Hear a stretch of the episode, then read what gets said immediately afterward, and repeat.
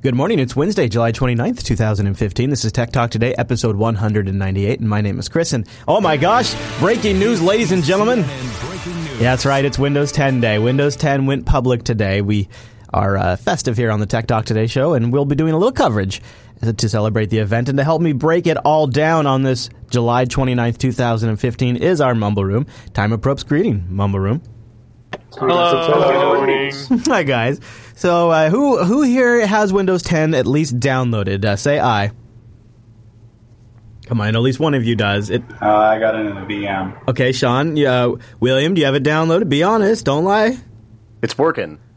Okay, it's it's in process. It's in process. All right, so we It's got. interesting because it just went to 100% and then came back to 19% with this little thing that just says progress and then a percentage. so I have no clue what it's even doing. So I I assume maybe it downloaded the content and now it's writing, but it's it, actually it's not writing because the disk has a light on it. So So, this is a don't know. traditional Microsoft progress bar, is what you're telling me. Windows 10, the Yeah, it's tradition going back and forth. Yes, I don't know. Uh, so yeah, it's available in 190 countries today, uh, and uh, there you go. Re- the reviews are coming in, and most of them are pretty positive. Just uh, from the from the uh, cliff notes here, the Ars Technica says Windows 10 is the best version yet once the bugs get fixed. Oh, that's so funny. It's gonna be it's great uh, once they fix it. Uh, of course, uh, over at uh, ZDNet, Mary Jo Foley says Windows 10 is much better than Windows 8.1, but the OS still lacks some functionality in apps. Best wait for more features to be expected in the fall, she says. Uh, the Verge Windows 10 review, a great fix to the problems of Windows 8 and the new Start menu, Cortana, and more, but bugs linger and the Edge browser lacks extensions. But my friends, what really matters is what the average people see, the, those that are known as the Windows users of the world. And by the, for that perspective, while we have to turn to mainstream media, at ABC News at 4 a.m. covers the breaking news. Tech World today. Microsoft News operating system Windows 10 now available. Excitement is quite at fever pitch, but ABC's tech contributor Tina Trinh shows us the new advancements that should make Apple users a little jealous. Hey Howard, Windows 10 is here. Windows 10, free upgrade.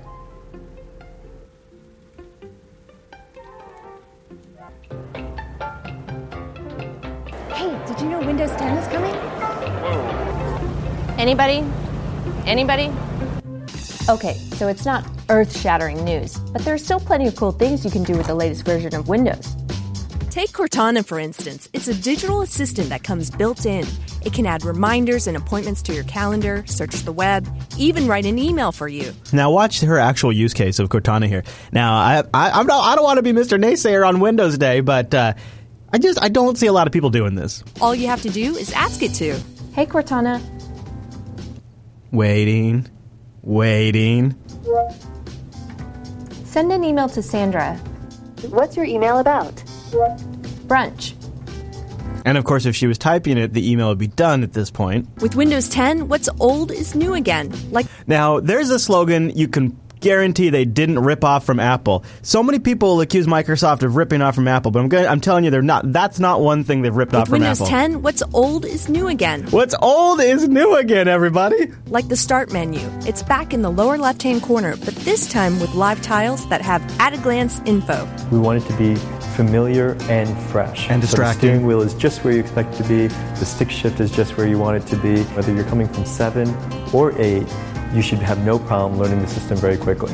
Now that is, I think, the most telling messaging about the Windows 10 launch is uh, that this is a slogan. This uh, the steering wheel and the pedals are where you expect them to be. If anybody's done IT support, you've heard users say, "I don't know why they keep moving the pedal on me and the steering wheel." This is Microsoft very intentionally getting this message out there, and it's clever and it's so revealing of what they're trying to accomplish with Windows 10. And in a way, it's kind of sad. Have at a glance info. We want it to be familiar and fresh. So the steering wheel is just where you expect it to be. The stick shift is just where you want it to be. Whether you're coming We will never take risks again. We're sorry we tried something bold. We're so sorry. Come back to us. from seven or eight, you should have no problem learning the system very quickly. Especially when you can simply write instead of type or touch. Now, here's another thing. First of all, nobody really is going to do this except for a few small business use cases. And second of all, they don't mention anywhere in this report that you have to have a touch screen and a pen to be able to do this. They just make it sound like if you get Windows 10, you get this feature.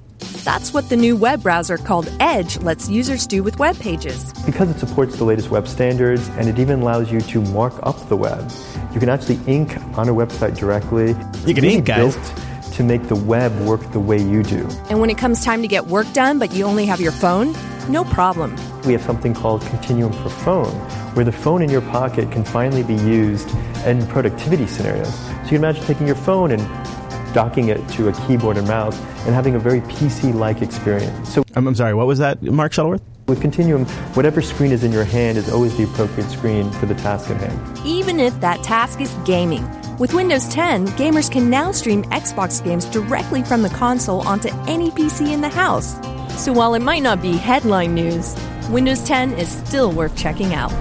Tina Trinh, ABC News, New York. So there you go. There's the mainstream coverage of the Windows 10 launch. And uh, Mumble, what are your impressions? Are you sold? Are you going to go out and get it right now? Actually, it's free. So why not? This is interesting. I downloaded the installer for 64-bit, and it's telling me I need to use it on a 64-bit system or something, even mm-hmm. though it is. Uh, Actually, I take that back. It's telling me I need the 64-bit media because I just like tried to click on the setup thing within my current OS. But you downloaded the 64-bit ISO. I clicked on the 64-bit option in their little installer ah. GUI thing. Hey, oh, well, um, I mean, those you know those kinds of things are going to happen. Yeah, we'll yeah. Um, so there's a couple of things I do want to talk about Windows 10. So there's obviously you just heard some new features like Cortana and things that are built in. Well, in order to power all of this, there's a whole new set of privacy policies. And here's kind of a cute thing that Microsoft is doing that you should probably be aware of. Uh, Windows 10 is going on uh, is going public today, July 29th. You are agreeing to a privacy policy that is current as of July 29th. This new privacy policy automatically goes in effect in August. So you're you're not actually so you are you by by agreeing to the privacy policy that is in Windows 10 today, you are preemptively agreeing to the privacy policy they're about to roll out, which is much more egregious than the one that ships in Windows 10 today. And um, I actually have a really great breakdown of it here. Let me see if the site actually came back yet. No, they're getting slammed right now. So as you might expect, uh, I, I, caught this. I was up early this morning and I caught this before it got a lot of attention, and now their site is getting completely slammed. But uh, the next web has a pretty decent uh, rewrite of it, so I'll cover the highlights with you. Uh, so Windows 10, when you when you have an online account, uh, by default will sync a lot of key data in your account, uh, your browser history, your bookmarks, also your Wi-Fi networks, and the passwords to those Wi-Fi networks will now be stored at Microsoft.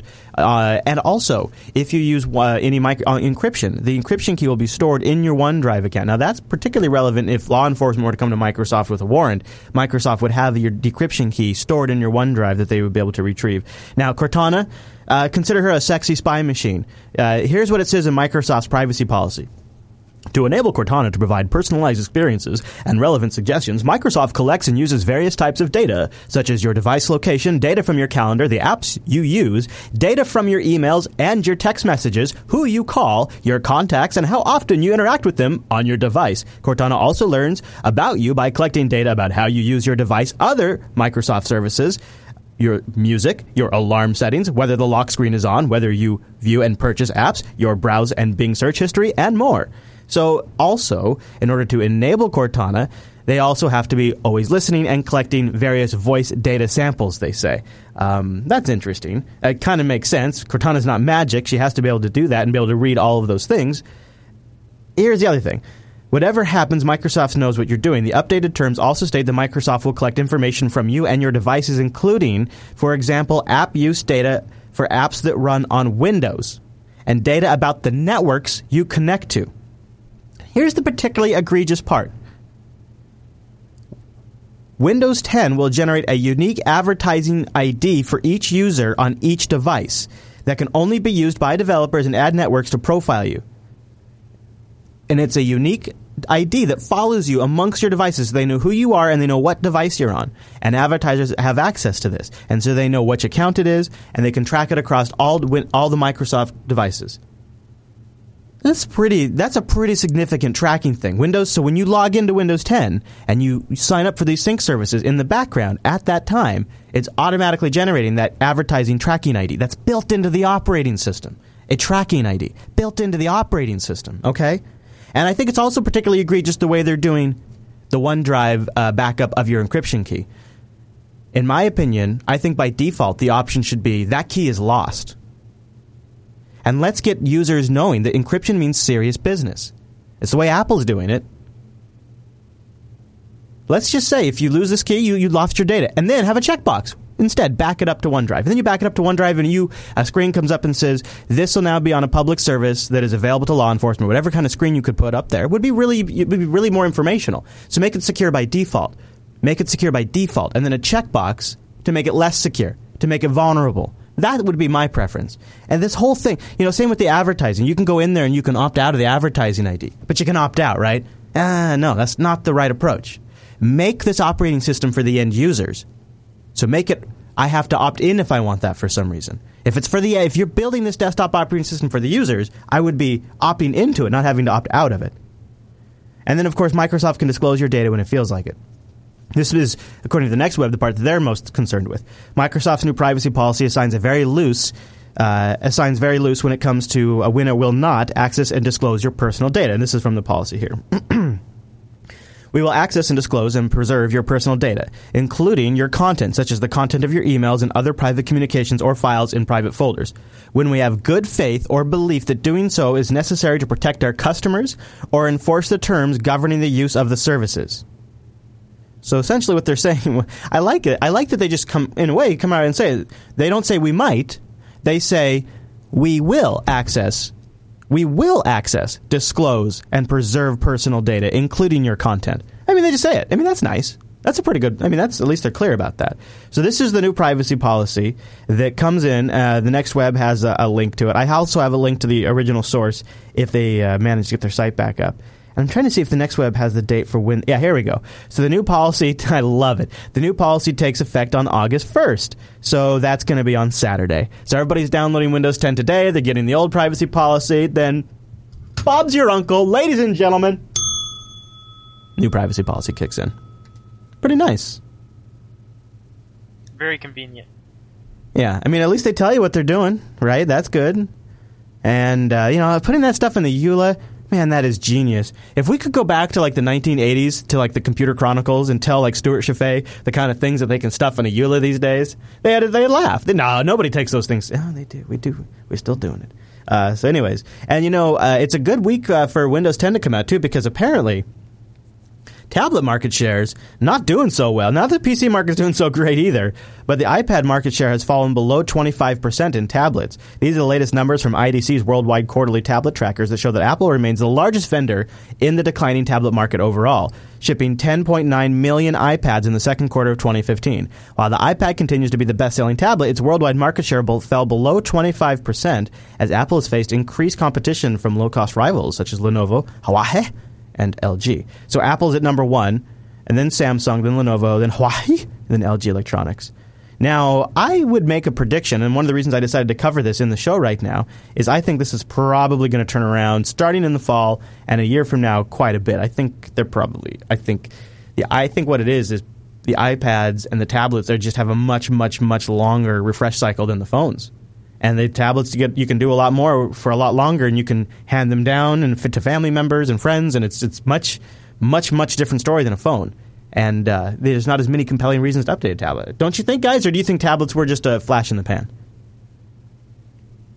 I think they serve a purpose, but it's not going to be like a heavy computing purpose for most power users. Maybe like if you're on the couch and you're watching a show, you want to check like a social media, yeah. it might be good, but like I could see it using that uh, using a tablet for that, but I can't see for like I want a mobile game or no, I, I just can't do that. It doesn't feel that good to me. Yeah, JB Hawkatru says the tablet software turned out not to be as productive than we thought it would be. The OS needs to change, and that is actually one of the big changes in iOS nine. Uh, is they're you know doing all that all that uh, multitasking side by side window stuff, and that's big. That's a big thing in in uh, in Windows. 10, so mm, with their Metro UI stuff. I don't know. We'll see. I suspect it's it's one part that you don't need a monstrous box to do what tablets are being used for. And I think another part, it's the OSs haven't been compelling enough, and the apps haven't been productive enough. And I think another part is, is people are spending their money on other things. But I think tablets, I think that, I think these numbers are about to switch around. I, I bet in a year from now, their things are going picking back up. Yeah, I'm a Chairman says the multitasking iPad will probably increase iPad demand. We'll see. I mean, you got to have something to multitask. you got to use. Then what are you going to use? Uh, we'll see. Yeah, and maybe you know, maybe actually uh, multitasking might that might help the iPad in, in, the enterprise. That could be something I could see there. All right. Well, so that brings us to the end of our Windows 10 day. Boy, exciting. Oh, man, super exciting. Uh, we'll be back tomorrow. Uh, two more episodes this week, Thursday and Friday, jblive.tv, 9 a.m., noon Eastern. Go to jupiterbroadcasting.com slash calendar to get that to your local time zone, tech talk techtalktoday.reddit.com to contribute to the show. And if all goes as planned, Anne should be joining me on Friday's edition of the Tech Talk program. Now, at the end of the show here, instead of doing an end of show video clip, I wanted to play an NPR report about teleportation. This is we kind of had a cool emerging science story at the end of last week's episode. So uh, this is a this is a couple of minute clip, a few minutes, and it is about a real life transporter. So, as Star Trek fans, something to be really excited about. So, I want to play this for you, and uh, well, this will be our end of show clip. I'll see you back here tomorrow. Don't forget that subreddit. I appreciate it, and of course, our Mumble Room. Thank you guys for being here, and I'd invite you to join us. You get that just by hitting Bang Mumble Room in our chat room embedded over at jblive.tv. Thanks for joining me today. See you back here tomorrow. Happy Scientists have been working on teleportation. You know, beaming matter from one place to another, the way the crew of the Starship Enterprise descends to the surface of mysterious planets in Star Trek. Enterprise.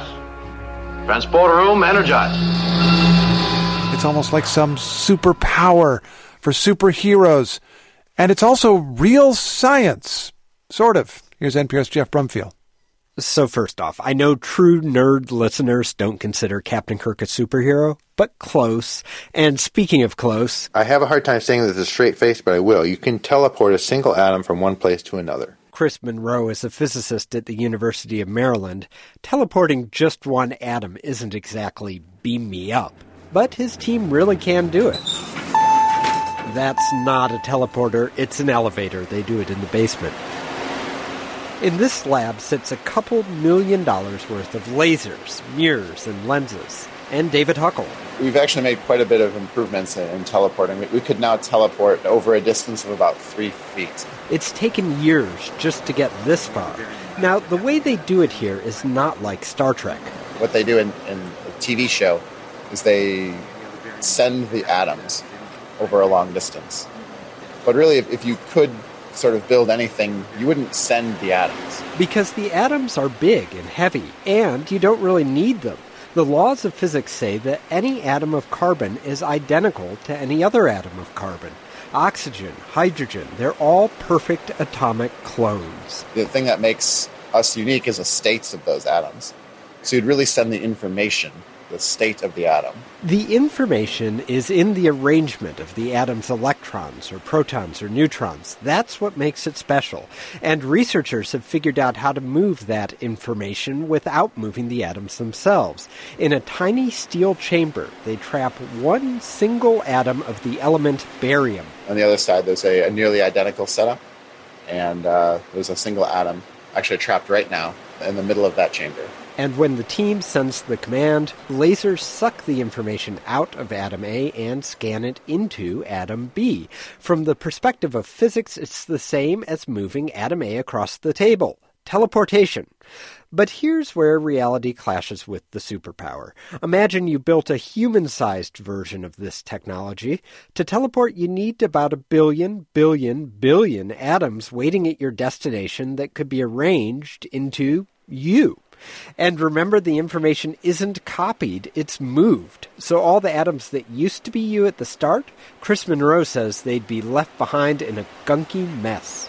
Iron and, yeah, carbons and calcium, and yeah, it would look like a big pile of jello, I guess. On the receiving end, there could be errors. An error probably wouldn't be like your arm is gone. That's sort of a very correlated error. It would be something much more disgusting, maybe. all joking aside, this kind of teleportation would never work for people. There's just no way that we know to read out all the information in a billion, billion, billion atoms, transport it, and put it back together again somewhere else. We don't have a language to describe what a person is, what all the interactions between all the molecules that make up a person, how to keep track of them. I mean, we don't have machinery. And we probably never will. That's not to say this kind of one atom teleportation is useless. Monroe thinks it could help to build advanced computers. But for now, big time teleportation will stay on the big screen. Geoff Brumfiel, NPR News.